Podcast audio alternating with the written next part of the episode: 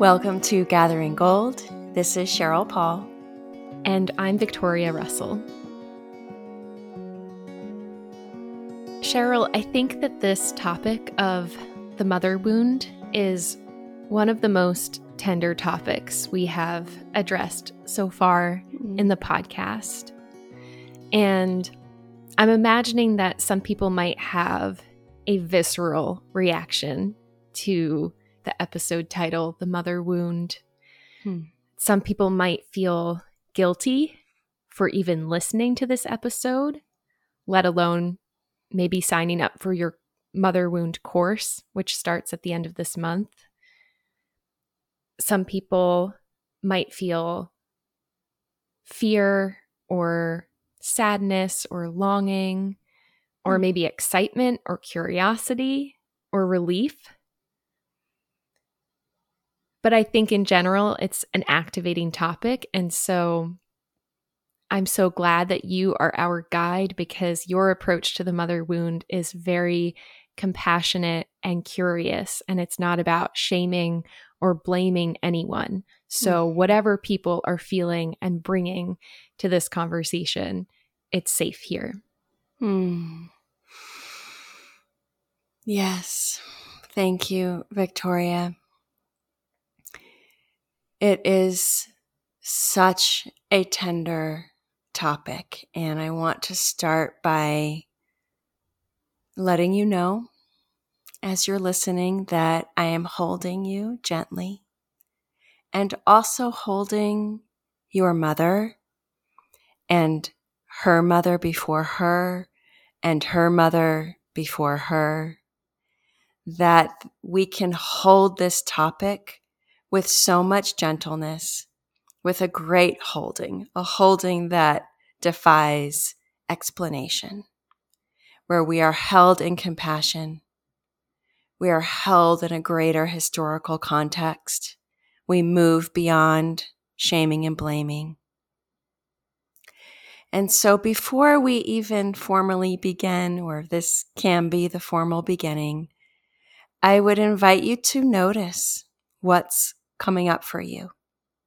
Just listening to this episode, just starting out by imagining your mother and grandmothers and great grandmothers, and giving yourself permission to pause at any time you don't have to rush through the listening. This is painful territory we're entering into. And for some, it's trauma territory. And so we need to honor our bodies and our rhythms and our needs and our pain, and our grief and our longing with great attunement. And in the honoring, in the attuning, we are also healing from the mother wound, in the listening, in the slowness, in the making space for the full range of your emotional experience. We are healing the mother wound. So, taking a few moments, as long as you need, to turn inward.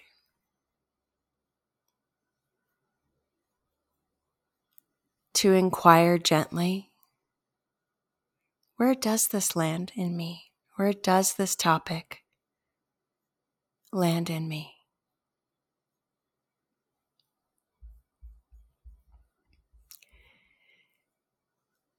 And I will start with a little story that I do share in the Mother Wound course. And I think people hear things in different ways. So even if you have already taken that course, to hear me share this story in my voice might land in a different place in you.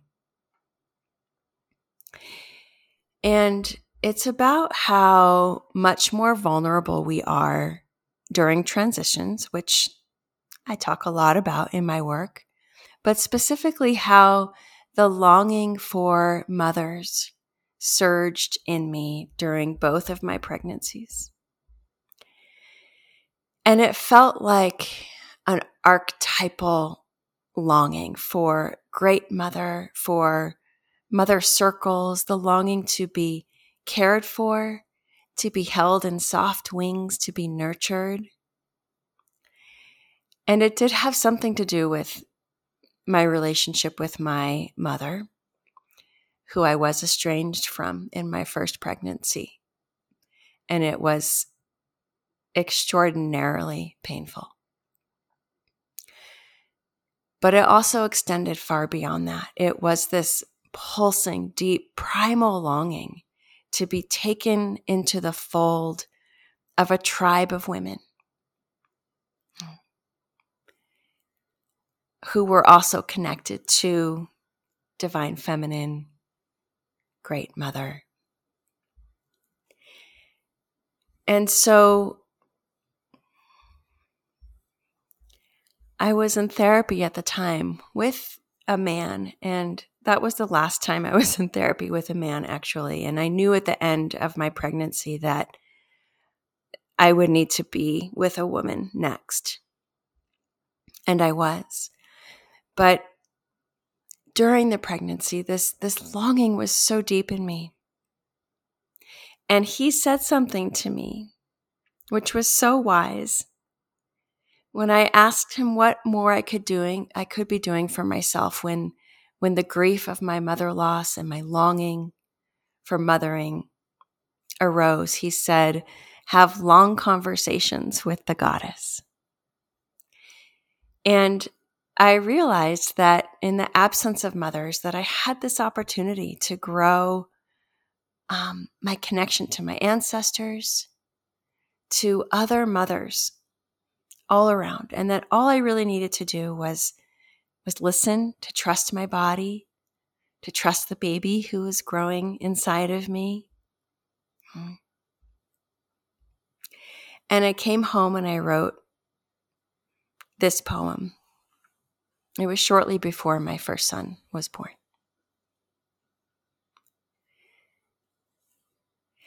And a little bit of a context is one of the great joys of that pregnancy, which was extremely hard for me physically, um, was being in water. And there was a prenatal swim class at the local YMCA that was my sanctuary. It was my my deep relief. It wasn't actually a swim class. It was basically just a bunch of pregnant women floating around a 92 degree little shallow pool and we were in heaven. And we would talk and it it met some of this longing and this need. And i met one of my dear friends in that class and we're still friends today. Mothers are everywhere. Carried on the current of seven pregnant women circling a warm square pool I am reminded that I do not have to do this alone. Support arrives in many forms. And when I open myself to the moon's pull and the ocean's tides, to the rain that drops from a shower head and the aqua water that fills the tub, to our birthing teacher and my departed ancestors that visit in the night. I remember that mothers are everywhere, ready to carry me in their wide embrace through the ebb and flow of this next season.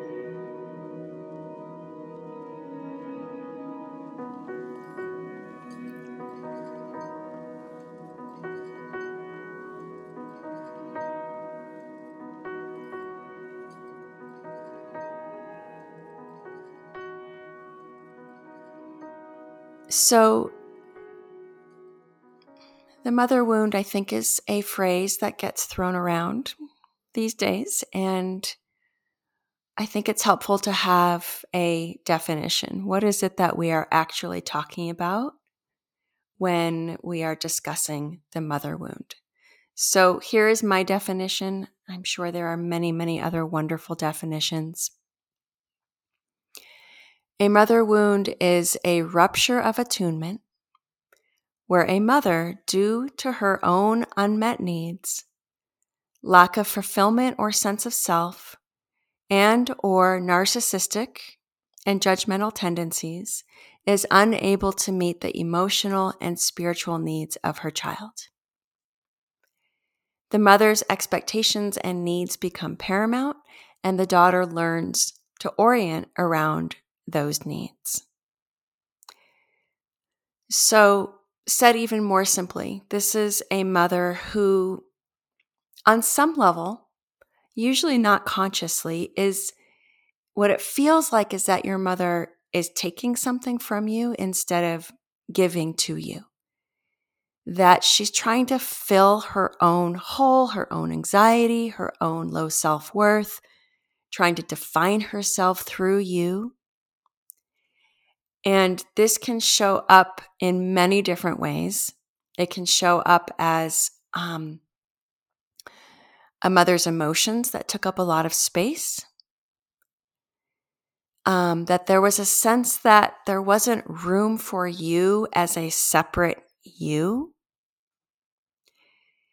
She wasn't able to attune to your needs as separate from hers. It was like you were an extension of her in some way instead of your own unique expression of a human being.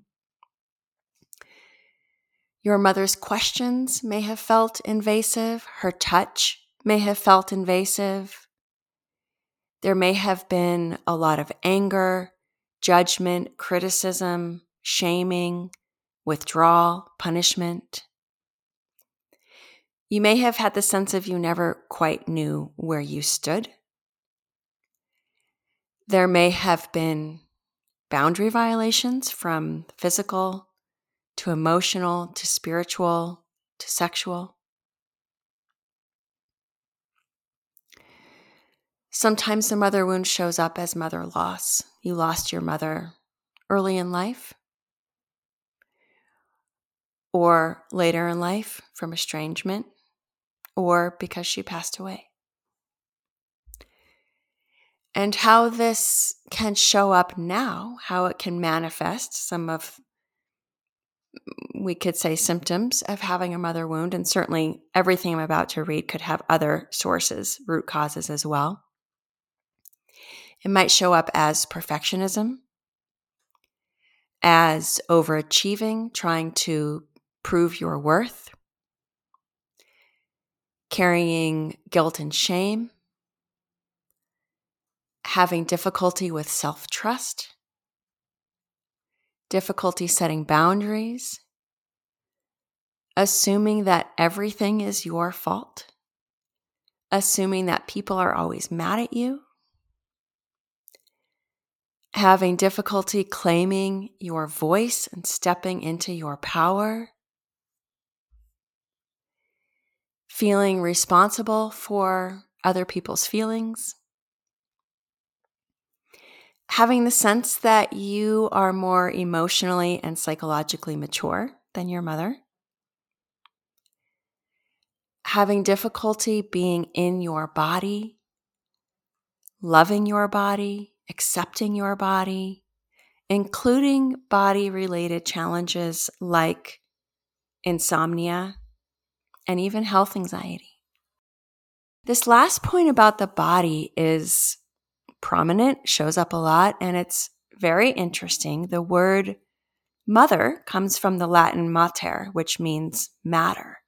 So there's this connection between mother as matter, our bodies as matter, physical matter, and how we've been indoctrinated by the patriarchy to reject matter, reject our bodies, reject the earth, reject our power. And mothers have been taught this for thousands of years. So, of course, they pass it along, they pass it on to their daughters. This isn't their fault. So, this is part of how we shift out of the blame mindset so that we can see the wound clearly and tenderly and begin to heal it for ourselves, for our children, also for our mothers and grandmothers, and for the earth herself. And as we move into the archetypal realm here, in terms of recognizing that healing from the mother wound is a collective task, we can see, we can see so clearly that it descends from living under the patriarchal paradigm for thousands of years.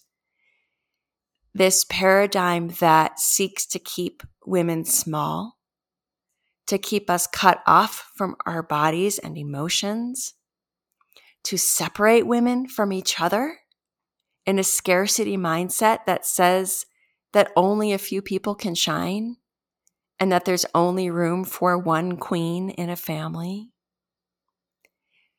So we've been cut off from our lineage, from our birthright of female power, from a model of mothers who have enough wholeness and well being that they can support their daughters in being fully who they are. And we know from archaeology and anthropology that these matrilineal cultures existed at one point. The island cultures, the Avalon cultures, this it existed and so we know it somewhere inside of our beings that this isn't right and it needs to shift. And that we are being handed an intergenerational baton that can stop with us. And so I want to pause for a moment, few moments. And in the vein of healthy mothering, to allow for space and invite you to notice again what might be stirring inside of you. To listen to your body.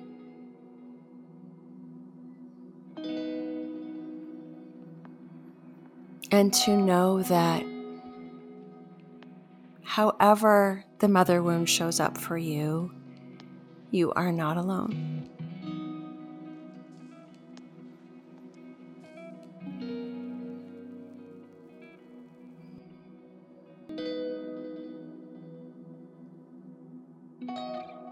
And again, to listen to your rhythm.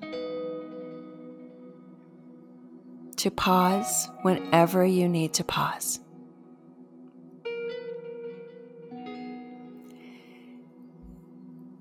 This truth that you are not alone speaks to how rampant the mother wound is.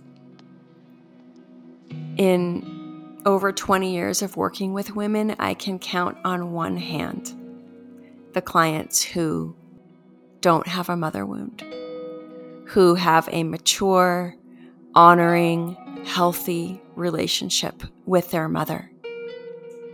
Not perfect, but healthy, one that is reciprocal, where there's room for the daughter's needs, there's room for disagreement, there's room to express differences and still be accepted. There's an implicit trust in who the daughter is in her being and a reverence for that, for her separateness.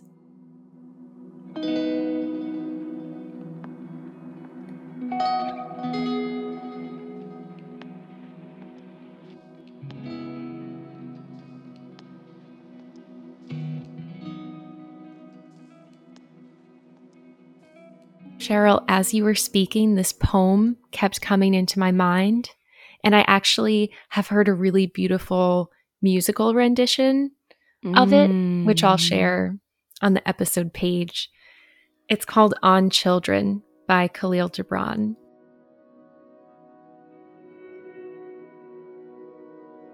And a woman who held a babe against her bosom said, Speak to us of children.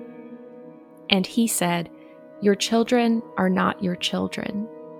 They are the sons and daughters of life's longing for itself. They come through you, but not from you. And though they are with you, yet they belong not to you. You may give them your love, but not your thoughts, for they have their own thoughts. You may house their bodies, but not their souls, for their souls dwell in the house of tomorrow, which you cannot visit, not even in your dreams. You may strive to be like them, but seek not to make them like you. For life goes not backward, nor tarries with yesterday. You are the bows from which your children, as living arrows, are sent forth. The archer sees the mark upon the path of the infinite, and he bends you with his might, that his arrows may go swift and far. Let your bending in the archer's hand be for gladness for even as he loves the arrow that flies, so he loves also the bow that is stable.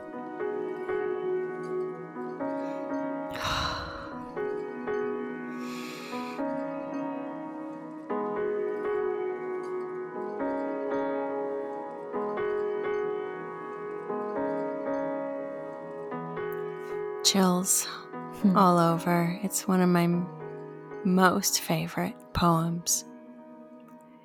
I think it is in the course, and I think I've well, I know I've also shared it on my blog, specifically talking about what it has been to be a mother and letting you know my son take such a different path from anything I could have ever imagined.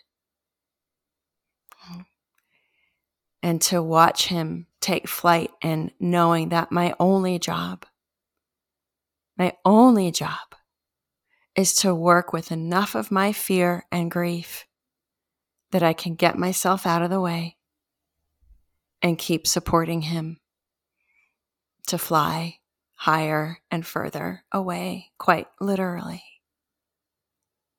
And how many times you know, in his dream of becoming an astronaut and stepping foot on Mars, I've in my head said, well, can't you just be an accountant? You know, like, or an engineer would be awesome. Just be an engineer, work in the lab. No, that's not his path. And his path is not my path.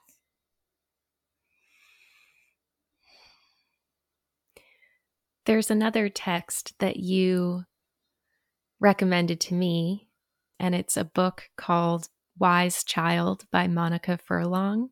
Hmm. And I read it in preparation for this episode, and I love it. It's such a beautiful book. It focuses on a girl named Wise Child, and that's her nickname, who is essentially abandoned from her parents. It takes place in Scotland in, I don't know, long, long ago, right? mm-hmm. Some other time. And she is sent to live with Juniper, who the village calls a witch. And she has these healing powers and she she's an herbalist and wise child is really afraid in the beginning but Juniper is so loving and patient and present and respectful to mm. Wise Child. And mm. something that really stuck with me from the book is this sense of tension throughout the book where Wise Child and maybe even the reader are just waiting for the other shoe to drop. Mm-hmm like every time wise child makes a mistake or does something quote unquote bad mm. she thinks to herself like oh this will be this is when she's going to show her true colors or this is when she's going to rage at me or push me away or stop loving me or be yes. disappointed in me or mm. tell me i'm bad yes and it never happens That's a spoiler alert. it never happens. And of course, Juniper is a very special kind of almost supernatural being. Mm. And to try to live up to, oh, I, I'm just going to be Juniper as a mother is, I think, probably impossible. But what I find really interesting is that we are all both the wise child and Juniper as we grow up. Even if you don't have children, there's like a movement from mm-hmm. being a child to being, you know, many different ways of being a mother in the world. Yes. Yes. And so anytime we make a mistake, we are also wise child wondering like am I still lovable? Is the shoe going to come down? Is the you know, is that going to come down on me? Mm-hmm. And juniper represents this divine nurturing love. Yes. That great mother love that you talk about that is always infinite nothing can cut us off from it. That's right. And there's another tension in that most poetic, wise, spectacular, special book um, that was recommended to me by um, a couple of women in one of the virtual Zoom groups that I led at the beginning of COVID. And um, that book is actually sort of the the textbook for the mother wound course because it so beautifully encapsulates the wound and also the repair and this other tension in the book is around is wise child going to go back to her biological mother who is really the quintessential extreme narcissistic, um, quite damaging, abusive mother. But the book communicates the longing for a personal mother, even when it's an abusive, toxic mother, and how deep the loyalty bonds run. And so you don't really know because you watch her pull. And the reader, as the reader, you're like, why would she ever go back to Maeve, the biological mother, when she has Juniper, who's like this, you know, incredible, wise, loving, unconditionally loving mother figure? But it speaks to those loyalty contracts, the loyalty bonds, how deep they run, how difficult it is to see the harm that our mothers have done. Unintentionally, for the most part, but we have to see it in order to break free from it. And that doesn't mean not having a relationship with your personal mother. Some people do make that choice. It's a question that always comes up in this conversation about the mother wound. Right? How do I have a relationship with my mother? What does that look like? How do I do it in a healthy way? And there are ways to do that while also growing this new relationship with imaginal mothers. And for a lot of women who read that book, Juniper becomes one of their imaginal mothers that we can draw from literature, we can draw from characters in books, in films. As we start to piece together and grow other mothers. And I think one of the things that Juniper models is a reclamation of power. Yes. You talked about the mother wound really arising out of the patriarchy from mm-hmm. that disconnection and the patriarchy needs women to be disconnected from their power. And so that power becomes like warped. Um, and our relationship with power can become warped. Yes. And there's a sense of growing up and ownership that seems so important to this healing for both a daughter and for a mother mm. that might seem scary but is actually a pathway to to being more yourself like mm. the, i think sometimes we get stuck thinking oh if i take on this responsibility or if i'm honest about seeing this in myself like i can't handle that or i don't want that burden mm. but i mm. actually think it's a path to freedom and and being more yourself yes and it's freedom not only for you but also for your mother and all of the mothers that came before you that the more you reclaim who you are and set healthy boundaries and step into your power and use your voice, and your song, and your dance, however that shows up for you. Power is freedom, freedom is power. And you are also setting your mother free. You don't have to be burdened by how she, how her own mother wounding and how the very long intergenerational lineage of wounding. You don't have to be burdened by that for the rest of your life. It's actually a very healable wound. And I've seen that over and over and over again. It is a healable wound and it's an incredibly empowering process to heal from this wound for you and for everybody around you. And I would say for the earth as well.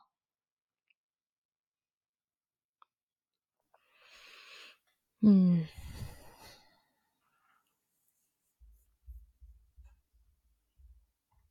I'm just taking a minute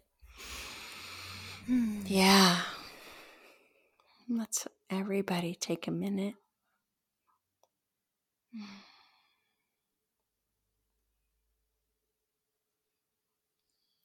I just find myself coming back to that tender feeling mm. that there's just like worlds of pain and actually longing for connection, like on both sides.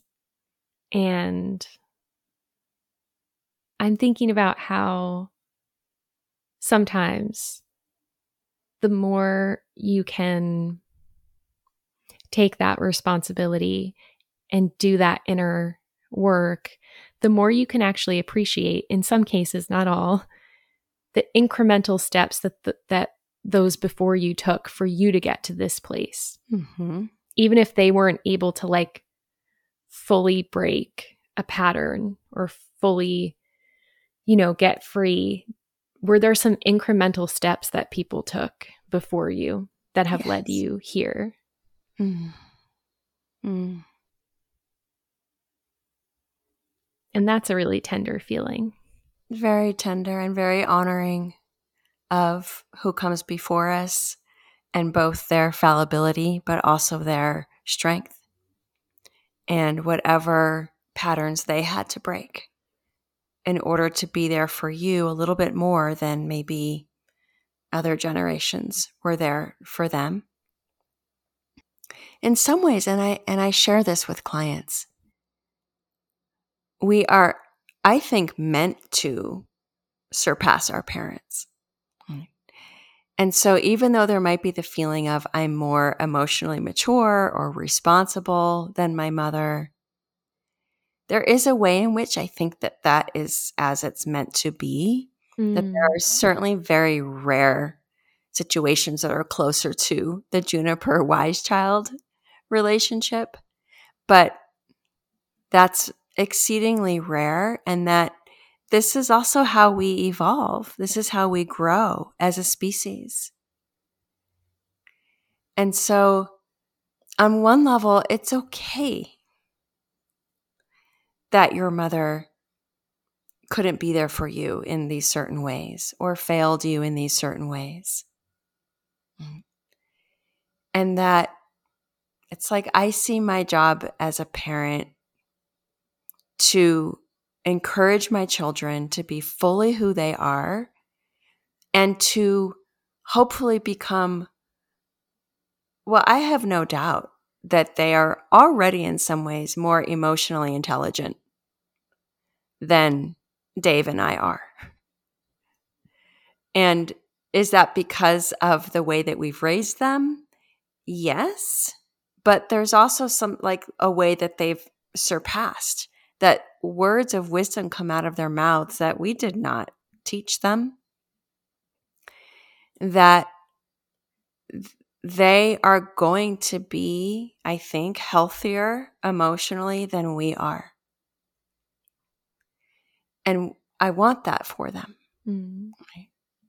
Not that I want them to parent me. I do not want that at all. That's not their job. But I celebrate their growth and their wisdom. And I am aware of how I have fallen short. And so I think it's important to say also in this conversation around the mother wound that like you said, Victoria, this is not about being Juniper and embodying that perfect, all accepting, all loving mother all the time who never loses her temper, who's never impatient. That's actually not humanly possible as a parent. But it's about owning, it's about ownership, it's about an, a parent's ability to own where they fall short, when they mess up so that they're not burdening their children with the belief that their children are responsible for a parent's shortcomings.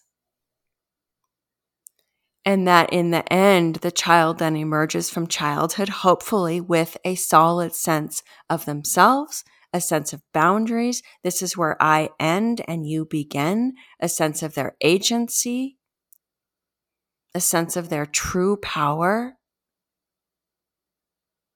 Mm. Yeah, it reminds me what you're saying. It reminds me of that part in the poem that I read.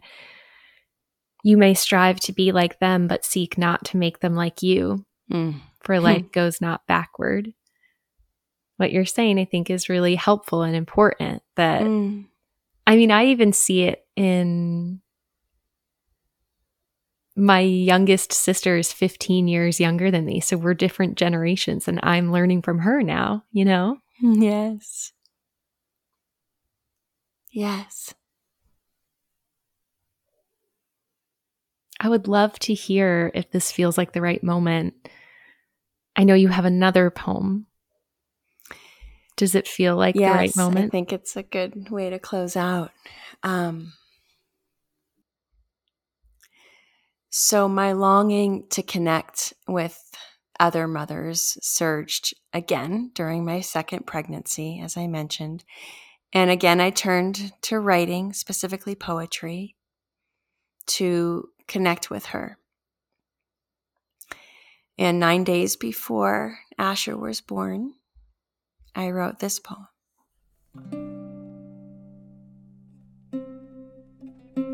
The Great Mother is everywhere. She doesn't only live in holiness up high, but dwells in this earth, in the places where I exhale and am held in her wings. She's in waters of a warm hot tub, suds of lavender scrubbed into my skin and releasing clouds of soap into the limestone. Of the creek, the mountain sun playing on the surface to gold butterflies. I inhale the light and sounds of the moving water over rocks, but I cannot sidle close enough to the perfect yet wholly earthly beauty. O goddess, wrap me bodily in these waters. Let me know what my baby knows, who drifts only in the warmth of the womb. She's in light of the candles that illuminate my tub nightly, the union of flame, wick, and wax, the human capacity to capture fire, the gift of bees so that I may feed my soul by their honeyed labor. Of the sun that beams through the long glass windows in our living room, casts its western rays all afternoon until we are bathed head to toe in sunlight.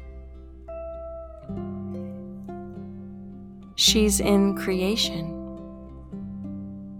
of beauty poking up her early spring head as purple crocuses and yellow daffodils, some of which my son and I planted last fall when, sick with pregnancy, I bent low to the earth and breathed in the rich soil, and he, patient with a mother transformed, dropped a bulb into each hole.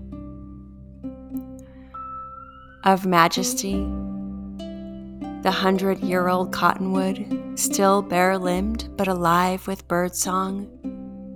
How many creatures have they witnessed birthing on this land? Of the evening sky that silhouettes the trees in glacial blue and turquoise. She's in women, who I move through the rhythms with weekly our bellies telling our stories, and leading our rounded bodies through the room. Who midwife us, women of strength, who wipe the sweat from our brows, catch our screams, watch the infinite shape of breath and hips as we stand on the bricks and cross over to the new life. And those who hold me up across vast distances my soulmates and sisters, whose stories are woven into my own stories so tightly that their joy buoys me and my pain is carried as their own. We cry and laugh and labor together, knowing that it's only bearable within the web of our connection. She's in seasons the mysterious symmetry of the universe that tells the first tender green leaves to bloom, the moon that waxes and wanes every 28 days, now full, now in my belly, round as an egg, I am all roundness, housing this child of spring, of celebration and possibility. She's in me allowing me to birth myself as a mother once, and now as the moon rounds and the new life of spring announces itself everywhere, moving through me as I birth myself again.